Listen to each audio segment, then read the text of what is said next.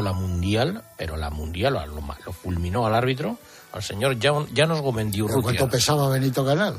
No, no, Perico. Perico ah, no, si ya, te escucha, Benito Canal. No, Perico Fernández. Si, escucha, si Benito Canal le pega eso, lo mata al árbitro directamente, vamos. Ese era un peso pesado, ¿no? no Perico, Perico también, además le cogió aquí, le metió y tal, y se montó, bueno, bueno, pues, uf, tremendo. Yo creo que no ha habido una, una claro, están todos los amigos del árbitro a, sillazos arriba y bueno, bueno, a él la pasó fatal el bueno de, Perico. Y, pero es que cuando decía, no, no, es que por falta de combatividad y había unos palos que, joder, que estuve yo, ¿eh? Y digo yo, pero chico, tampoco es, ¿no? Y eran, eran muy dados a retener la bolsa, que yo creo que también era un poco también el promotor, porque se quedaba con el dimensionante. Ah, claro, le salía gratis le Salía gratis. Bueno, gratis más lo que había recaudado. Ah. Por falta de competitividad. Eso es, de combatividad y tal. Pero no, pero había unos pa en otra que hubo Durtain, que no recuerdo con quién el rival, también se montó un poco pollo y se estaban dando, pues no sé si era con Benito O con fin, pero unos palos que lo que ves las imágenes, pero cómo, pero qué dicen, ¿qué dicen estos tíos y lo de lo de Fred Galeana, yo no creo que Fred Galeana se quedará ahí como en plan tongo. No. ¿Me entiendes? Sino que se sentiría lo que te ha dicho, sentiría una mano. Lo sintió y dijo, aquí me quedo. Aquí me quedo. Porque luego Galeana, fíjate, se fue a Argentina, hizo 22 combates, ganó 20. En el Luna Park. Se pegó con los mejores. Pero bueno, eso era, era muy bueno, Fred Galeana, era extraordinario. Pero probablemente bueno, lo que has dicho, claro, probablemente era que, que había tanta expectación Sí. Y la gente no visualizaba que se que, que podía estar fastidiado. claro. David Moore perdió el título, ¿te acuerdas? Sí, claro. Con Benny Kilpared, ¿no? Que luego Benny Kilpared muere. Efectivamente, en, el famoso combate con Emil Griffith. Claro, pero él perdió David Moore, que era muy bueno, era un tipo rápido, muy rápido, era, yo le recuerdo. Y claro, esto vendría aquí a llevarse un dinero y tal, y a este me va a pegar. Bueno, estaba en Torrejón y rezan en las crónicas que iban más de 700 personas a ver cada día los entrenamientos de este, de este boxeador. Claro, el americano, un campeón mundial, pues esos entrenamientos, claro, tienen otra cultura. Había ganado el título, que aquí lo vimos por la radio, en París a Ray Famechon. Ray Famechon. Había ganado el título de Europa, que yo no sé si ese Famechon tiene algo que ver con el que luego fue famoso también, campeón. No, Johnny Fa no, no tiene nada que ver. Nada que ver, ¿no? no, no este Famechon, me, sí, me fascina lo de seguir un combate de boxeo a través de la radio. ¿eh? Claro, hombre, anda que no Con el transistor aquí en la oreja, ¿no? De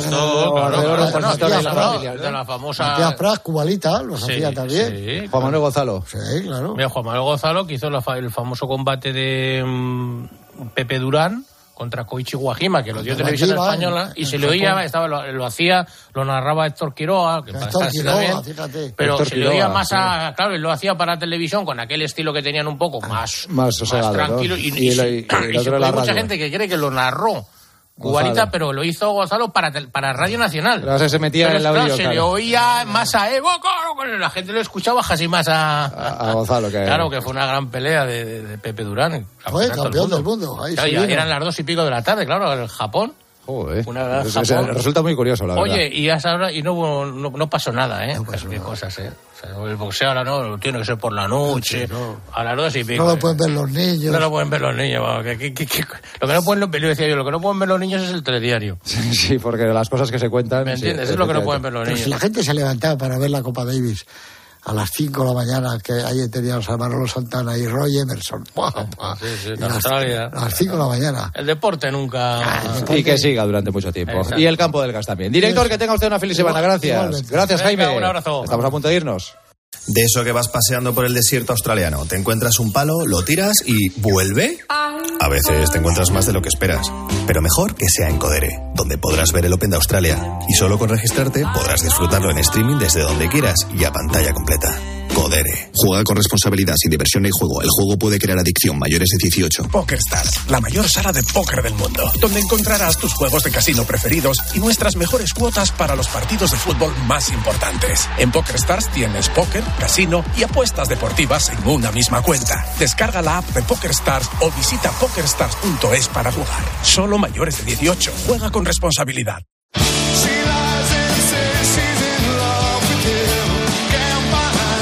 Nos vamos, lo dejamos aquí, pero volvemos enseguida. A partir de las 2 de la tarde empieza tiempo de juego que estará con todos ustedes hasta la una en punto de la madrugada. Y como están en su casa, ya saben, vengan cuando quieran. Un placer, gracias, hasta mañana, adiós. Joseba Larrañaga. El partidazo de Cope. Estar informado.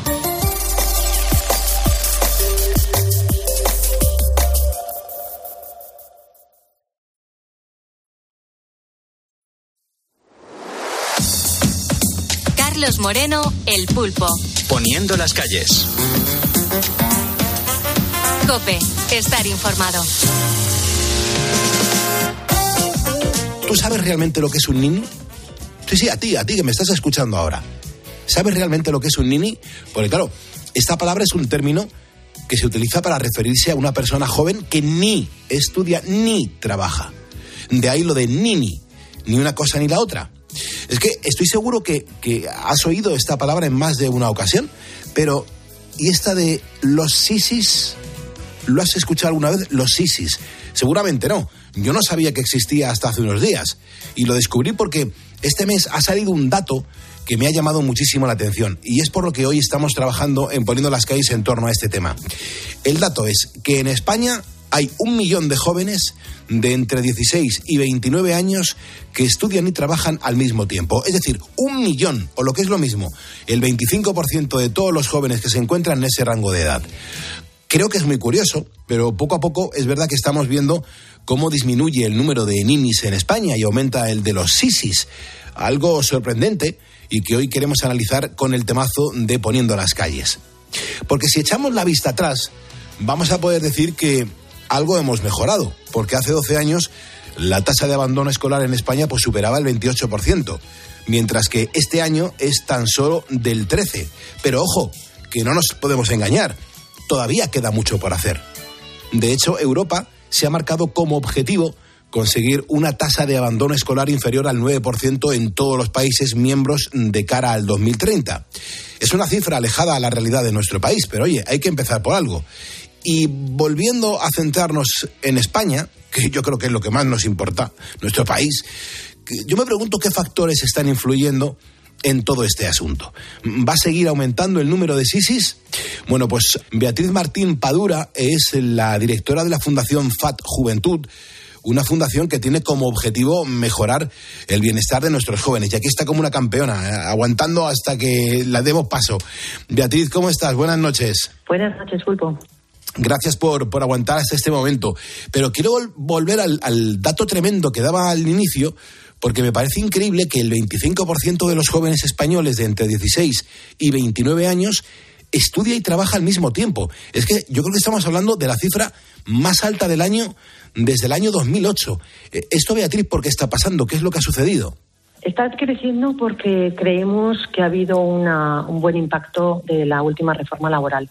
El problema del trabajo, del empleo juvenil, em, es fundamentalmente estructural y tiene que ver con precariedad, con temporalidad no deseada. Entonces, bueno, en, el momento que se cambian ciertas cosas de esta estructuralidad y se pone un cierto foco en el empleo juvenil, pues entonces razonablemente los datos mejoran.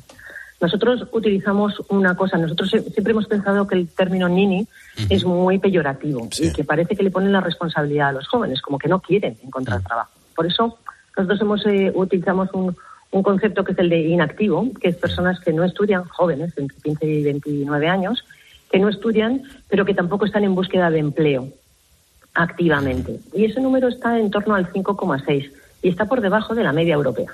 Eso quiere decir que estas, lo que aquí denominamos o lo que se podría entender como ninis de forma peyorativa, eh, no es tal. O sea, no es, nosotros no estamos como país en una situación tan, tan mala como si utilizamos el otro término, ¿no? o sea, incluimos a los jóvenes que están buscando activamente trabajo.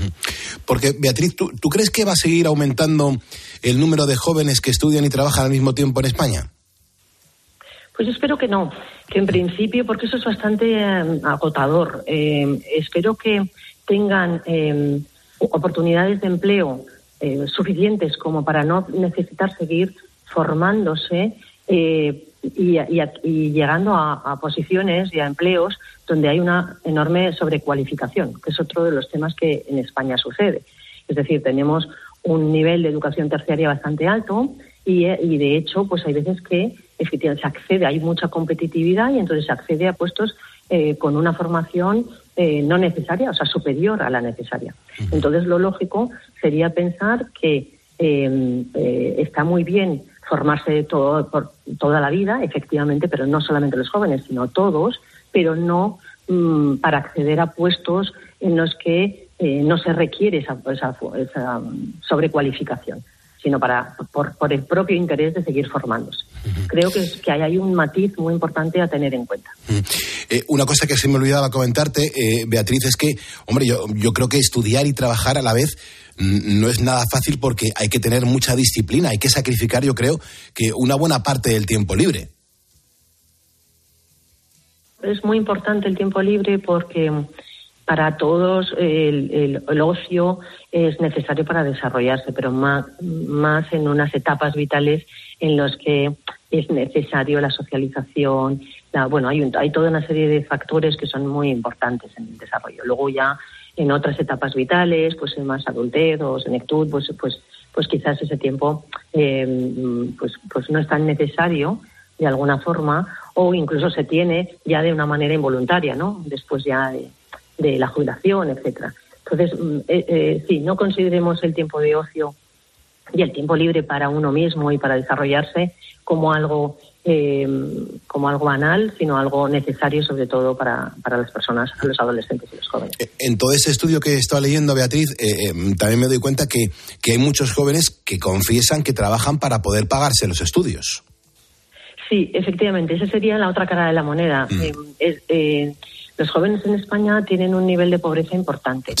Eh, comparado con otros grupos de población y si lo comparamos con la Unión Europea. Entonces, efectivamente, que se tenga que trabajar para costear los estudios también es algo que tendremos que mirar. Es decir, eh, tenemos suficiente oferta pública, eh, es posible. Mm, ¿Por qué está sucediendo esto, no? Entonces, bueno, y, y, sobre todo con nuestras bajas niveles de emancipación, porque podría darse el caso que efectivamente, pues uno está emancipado, quiere seguir estudiando para seguir, eh, o al revés, que tiene que seguir trabajando para seguir formándose. Eso sería una circunstancia relativamente natural, pero es que no es el caso en España, porque en el fondo no, no están, la mayoría de los jóvenes en España no se pueden emancipar por muchas razones, y entonces, por tanto, no, no pueden arrancar sus trayectorias vitales. Es que además me doy cuenta, 1.48, el 12.48 en Canarias, que al margen de todo esto, Beatriz, hay que tener en cuenta que uno de cada cuatro jóvenes de los que están en este rango de edad, pues tardan un año de media en encontrar trabajo. O sea que, que estamos hablando de que seguramente haya muchos más jóvenes que quieran trabajar y estudiar al mismo tiempo, pero claro, no encuentran empleo. Por supuesto, es que como decimos, el problema fundamental de base es que haya mm, pocas políticas de empleo activas eh, para, para jóvenes o una falta de oferta para jóvenes importante. Creo que como sociedad nos tenemos que responsabilizar en que, mm, que, las personas jóvenes tengan acceso a un empleo y acceso a una vivienda, porque esos son derechos, ¿no? Y son la manera en la que pueden arrancar sus vidas. Y entonces es importante que no lo miremos qué es más rentable o qué es mejor tener una persona mayor o no, y no hacer esta comparativa intergeneracional, sino que cuando consideramos que, es un derecho que se debe tener, pues entonces hay que trabajar para que estructuralmente eh, dejemos de tener esos, esos problemas de empleo juvenil. Porque, sobre todo, comparativa, comparando con otros países europeos, en los que no están en esa circunstancia. Entonces, habría que mirar un poco, ver, oye, ¿qué, ¿por qué no estamos poniendo el foco suficiente para que em, los jóvenes tengan empleo eh, o tarden menos en encontrar un empleo? Luego, además, me doy cuenta que, no sé, eh, que, tendríamos que reflexionar y preguntarnos que qué es lo que se podría hacer entonces para mejorar la situación de todos estos jóvenes que están estudiando y trabajando al mismo tiempo. Yo creo que mm, hay dos, tres cosas que se pueden hacer. En primer lugar, el que haya más apoyo para personas vulnerables mm. eh, para que poder seguir estudiando o tener unos estudios necesarios, porque sabemos que a mayor nivel de formación, mayor oportunidades de empleo y de trayectoria profesional. Eso sería una. En, segundo lugar, sin duda, trabajar todo el tema de políticas activas de empleo juvenil. Eh, muy importante poner foco, poner recursos y seguir trabajando porque se sabe que cuando se dan pasos adecuados tienen efectos positivos. Eh, y luego, en tercer lugar, pensar en que efectivamente tenemos una responsabilidad como sociedad para los niños, niñas, los adolescentes y los jóvenes. Y, por tanto, necesitamos poner los recursos en eh, tanto las familias como, como la como la sociedad en general para que puedan arrancar sus o sea, se puedan desarrollar y puedan arrancar sus trayectorias vitales. Desde luego que sí. Pues Beatriz, no te quito más tiempo. Te agradezco que hayas aguantado hasta esta hora, la 1.51, hora menos en Canarias, para atendernos en la cadena COPE en Poniendo las Calles, que así es como se llama este programa de radio. Muchísimas gracias por habernos atendido. Muchísimas gracias a vosotros. Un abrazo. Gracias. Diego Fernández Pacheco nos acaba de seguir en Facebook. Bienvenido, Diego. Muchas gracias. También Ángeles Martínez se suma a este programa de radio a través de Facebook. Alejandro Espejo Herraiz y Juan Manuel Carbonell. Ponedores que se suman a, este programa y que aquí están con nosotros bastante interesados en lo que estamos hablando hoy, que es el mundo Nini, el mundo Sisi. Y un ejemplo de esto que estamos hablando hoy podría ser perfectamente María. María estudia magisterio y al mismo tiempo cuida niños y da clases particulares. Tiene 25 años, así que está dentro de ese millón de jóvenes de entre 16 y los 29 años que trabajan y estudian al mismo tiempo. Llevo trabajando y estudiando a la vez desde 2017 porque así pues puedo ganar dinero, pagarme cosas que necesito y así tener más experiencia para el futuro. Te estamos preguntando a qué edad empezaste a trabajar, en qué mm, comenzaste a trabajar, hasta cuándo em, tuviste ese trabajo. Eh, estamos hablando de, empleo mm, y es importante que los que eh, hemos tenido mucha suerte, pues contemos un poco cómo nos fue, cómo de qué manera conseguimos el empleo y sobre todo a qué edad empezaste a trabajar. Vamos a comparar las generaciones. Ya hay 504 mensajes en facebook.com barra poniendo las calles. ¿A qué edad empezaste a trabajar? ¿En qué y hasta cuándo? Es verdad que hay un colectivo que también tiene que dedicar muchas horas del día al estudio, es el de los opositores. Muchos ponedores son opositores porque están estudiando durante la madrugada y escuchan la radio. Y hoy, pues mira, tenemos la oportunidad de charlar con Alejandro Romero, un joven zaragozano que actualmente se está preparando para opositar al Cuerpo Nacional de Policía. Eh, Alejandro, ¿cómo estás? Buenas noches. Buenas noches, Pulpo. Gracias por aguantar hasta la 1.53 hora menos en Canarias. Mira, yo no, no sé si me equivoco, pero tú tienes 24 años y eres uno de los más de un millón de jóvenes españoles que estudian y trabajan al mismo tiempo. Y lo que no sé muy bien, Alejandro, es por qué decidiste trabajar al mismo tiempo que te preparabas la oposición a la Policía Nacional. Pues así es, soy uno de, tantos que lo hacemos. Pues decidí empezar a trabajar porque ya que mi oposición requiere pues de mucho tiempo y, dinero. Entonces pagar academia y todo lo que conlleva pues necesitaba sacarme un sueldo aunque fuese pequeño y compaginarlo. Y, Alejandro si se puede saber ¿eh? si se puede saber dónde trabajas estoy trabajando en un restaurante de comida rápida solo los fines de semana y festivos. Este restaurante tiene tanto cocina como poder trabajar fuera del establecimiento. Y estoy en cocina mayormente y pues muchas tareas tengo dentro de la cocina. Pues claro, puedo preparar la comida, puedo eh, preparar antes los alimentos. Hay varias funciones que, que depende del día y de la gente que vaya, pues tengo que hacer. Claro, hay que contarle a todos los ponedores, que es la gente que nos está escuchando en este momento, Alejandro, que en tu caso tienes que prepararte el examen teórico, pero también las pruebas físicas y al mismo tiempo estás trabajando. Mm, eh, ¿Cómo te organizas? ¿De dónde sacas el tiempo? Así es, pues bueno, el, tiempo lo saco de, lunes a jueves, mayormente, porque claro, de viernes a domingo tengo que trabajar y todo lo que pueda aprovechar antes de ir a trabajar, tengo que aprovecharlo al máximo, ya que necesito todo el tiempo posible para poder aprobarlo. Y bueno, en mi oposición primero tengo que pasar unas pruebas físicas que, ya he pasado, entonces eso eh, me quita tiempo, pero no tanto como es la prueba teórica. Claro. O sea que de momento las pruebas físicas ya las has superado, se puede decir, y ahora te queda el examen. Eh, ¿Cuándo lo tienes? ¿Cuánto, ¿Cuánto tiempo te queda para estudiar? Así es, son pruebas anuales. Tenemos la suerte de que esta posición sale una convocatoria anual y al principio sale la convocatoria unos tres meses antes de lo que van a ser las primeras pruebas físicas. Y ya de ahí, si las pasas, mm, depende de, del tiempo que tenga para sacar la convocatoria, la sacan antes o después, pero mayormente pues entre 15 días o un mes después sale la siguiente prueba, que es la teórica. Entonces tienes mm, entre un mes y tres meses para prepararte desde las físicas hasta la teórica que obviamente sigues estudiando mientras eh, practicas las físicas, sigues estudiando para la teoría, pero ahí ya dedicas todo a la teoría. Y ahora tenemos una fecha provisional, que es el 13 de abril, así que eso, de, dedicar todo para, para esa fecha. Lo que sí que tengo bien entendido, Alejandro, es que el teórico no es la última fase para entrar al Cuerpo Nacional de Policía, ¿no? Así es, quedaría tanto el reconocimiento médico como la entrevista. Y ya de ahí, si superas esas dos pruebas, eh, quedan hacer la, eh, el corte y entran los, los mejores, bueno, la plaza que saquen ellos, del número de plazas, pues entran, ese número depende de la prueba de psicotécnicos. Es decir, si pasas eh, la entrevista y el reconocimiento médico, ya solo depende de la nota que hayas sacado en un examen que, bueno, no lo he dicho, perdón, en el examen de teoría también te entra un examen psicotécnico, un examen de biodata, un examen de inglés. Entonces, sí que te tienes que preparar más, que parece que es sencillo, pero para nada lo es. Desde luego.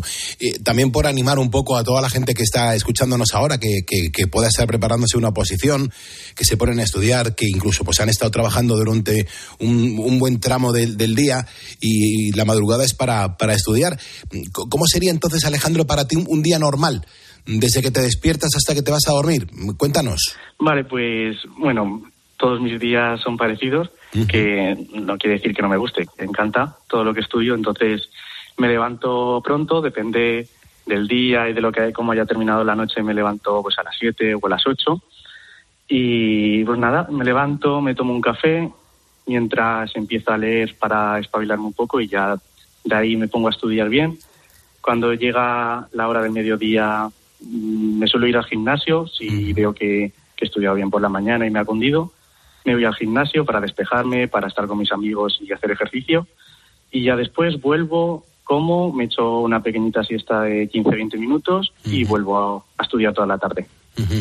Eh, muchos ponedores, Alejandro, me están preguntando que cuánto llevas, eh, cuánto tiempo llevas estudiando para ser policía y Macarena, por ejemplo, me pregunta que si son difíciles las pruebas. Pues este es mi segundo año y pues sí, bueno, para alguno igual le parece fácil, a otro muy difícil.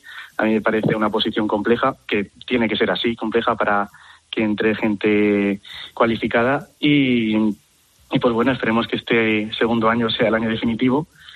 Y, pues eso, al ser mi segundo año ya tengo una base, entonces dedico todo, todo lo posible a estudiar, pero ya con, con mayor razón. Pues Alejandro, no te voy a quitar más tiempo. Desde Poniendo las calles, de verdad que te deseamos toda la suerte del mundo para el examen que vas a tener el próximo mes de abril. Gracias por habernos atendido a estas horas y te mando un abrazo enorme. Muchísimas gracias, que vaya muy bien y otro abrazo para vosotros. Escuchas Poniendo las calles. Con Carlos Moreno, El Pulpo. Cope, estar informado. Johnny, ¿cómo estás? Muy buenos días.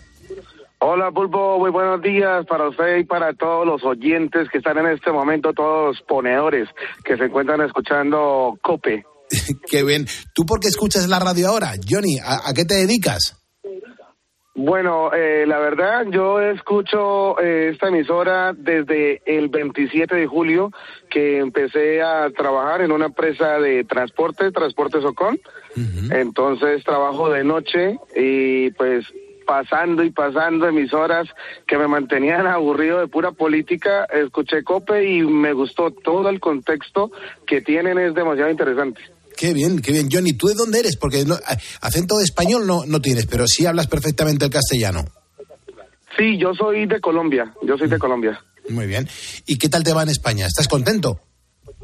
Bien, bien, gracias a Dios, porque eh, primero es uno, siempre ha sido mi, uno de mis países favoritos y aparte de eso, pues gracias a Dios me, da la bendición de trabajar en lo que me gusta. qué bien. Y, pero tú tienes, o sea, te, noto que tienes voz de, de, comunicador, te noto que tienes mm, solvencia a la hora de hablar. Sí, claro, yo en la, eh, bueno, de seis de la tarde yo salgo eh, trabajando con la furgoneta de Pamplona hasta Madrilejos y retorno ahí mismo y estoy llegando más o menos a Pamplona tipo siete, siete y media de la mañana, a las ocho estoy durmiendo, a las dos de la tarde me levanto, eh, como rápido, me baño, me arreglo y a las tres estoy haciendo radio en Pamplona. Mm, ¿ves? Ya decía yo que tenías ahí un poquito de, toque de radio. De verdad. Johnny, ¿a, qué edad em-, empezaste a trabajar? Yo salgo todos los días desde Pamplona a las seis de la tarde. Sí.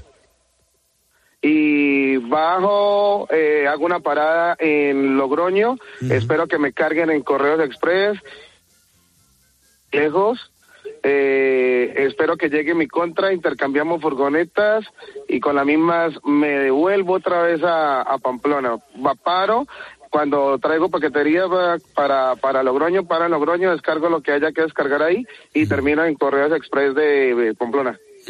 ¿Cuántos kilómetros te haces al cabo del día? ¿Lo tienes calculado? Sí, claro, yo recorro 1074 kilómetros en 13 horas. Qué barbaridad. ¿Y, puedes recorrer más kilómetros o ese es el límite que te establece pues un, poco lo que es la empresa? No, pues este como tal es el ese es la ruta, sí, la ruta que ya se tiene con contrato que tiene Transportes o con, con Correo Express. Y te noto contento, porque se te note eh, contento aunque sea a las 4.36 de la mañana, estás aquí como un campeón.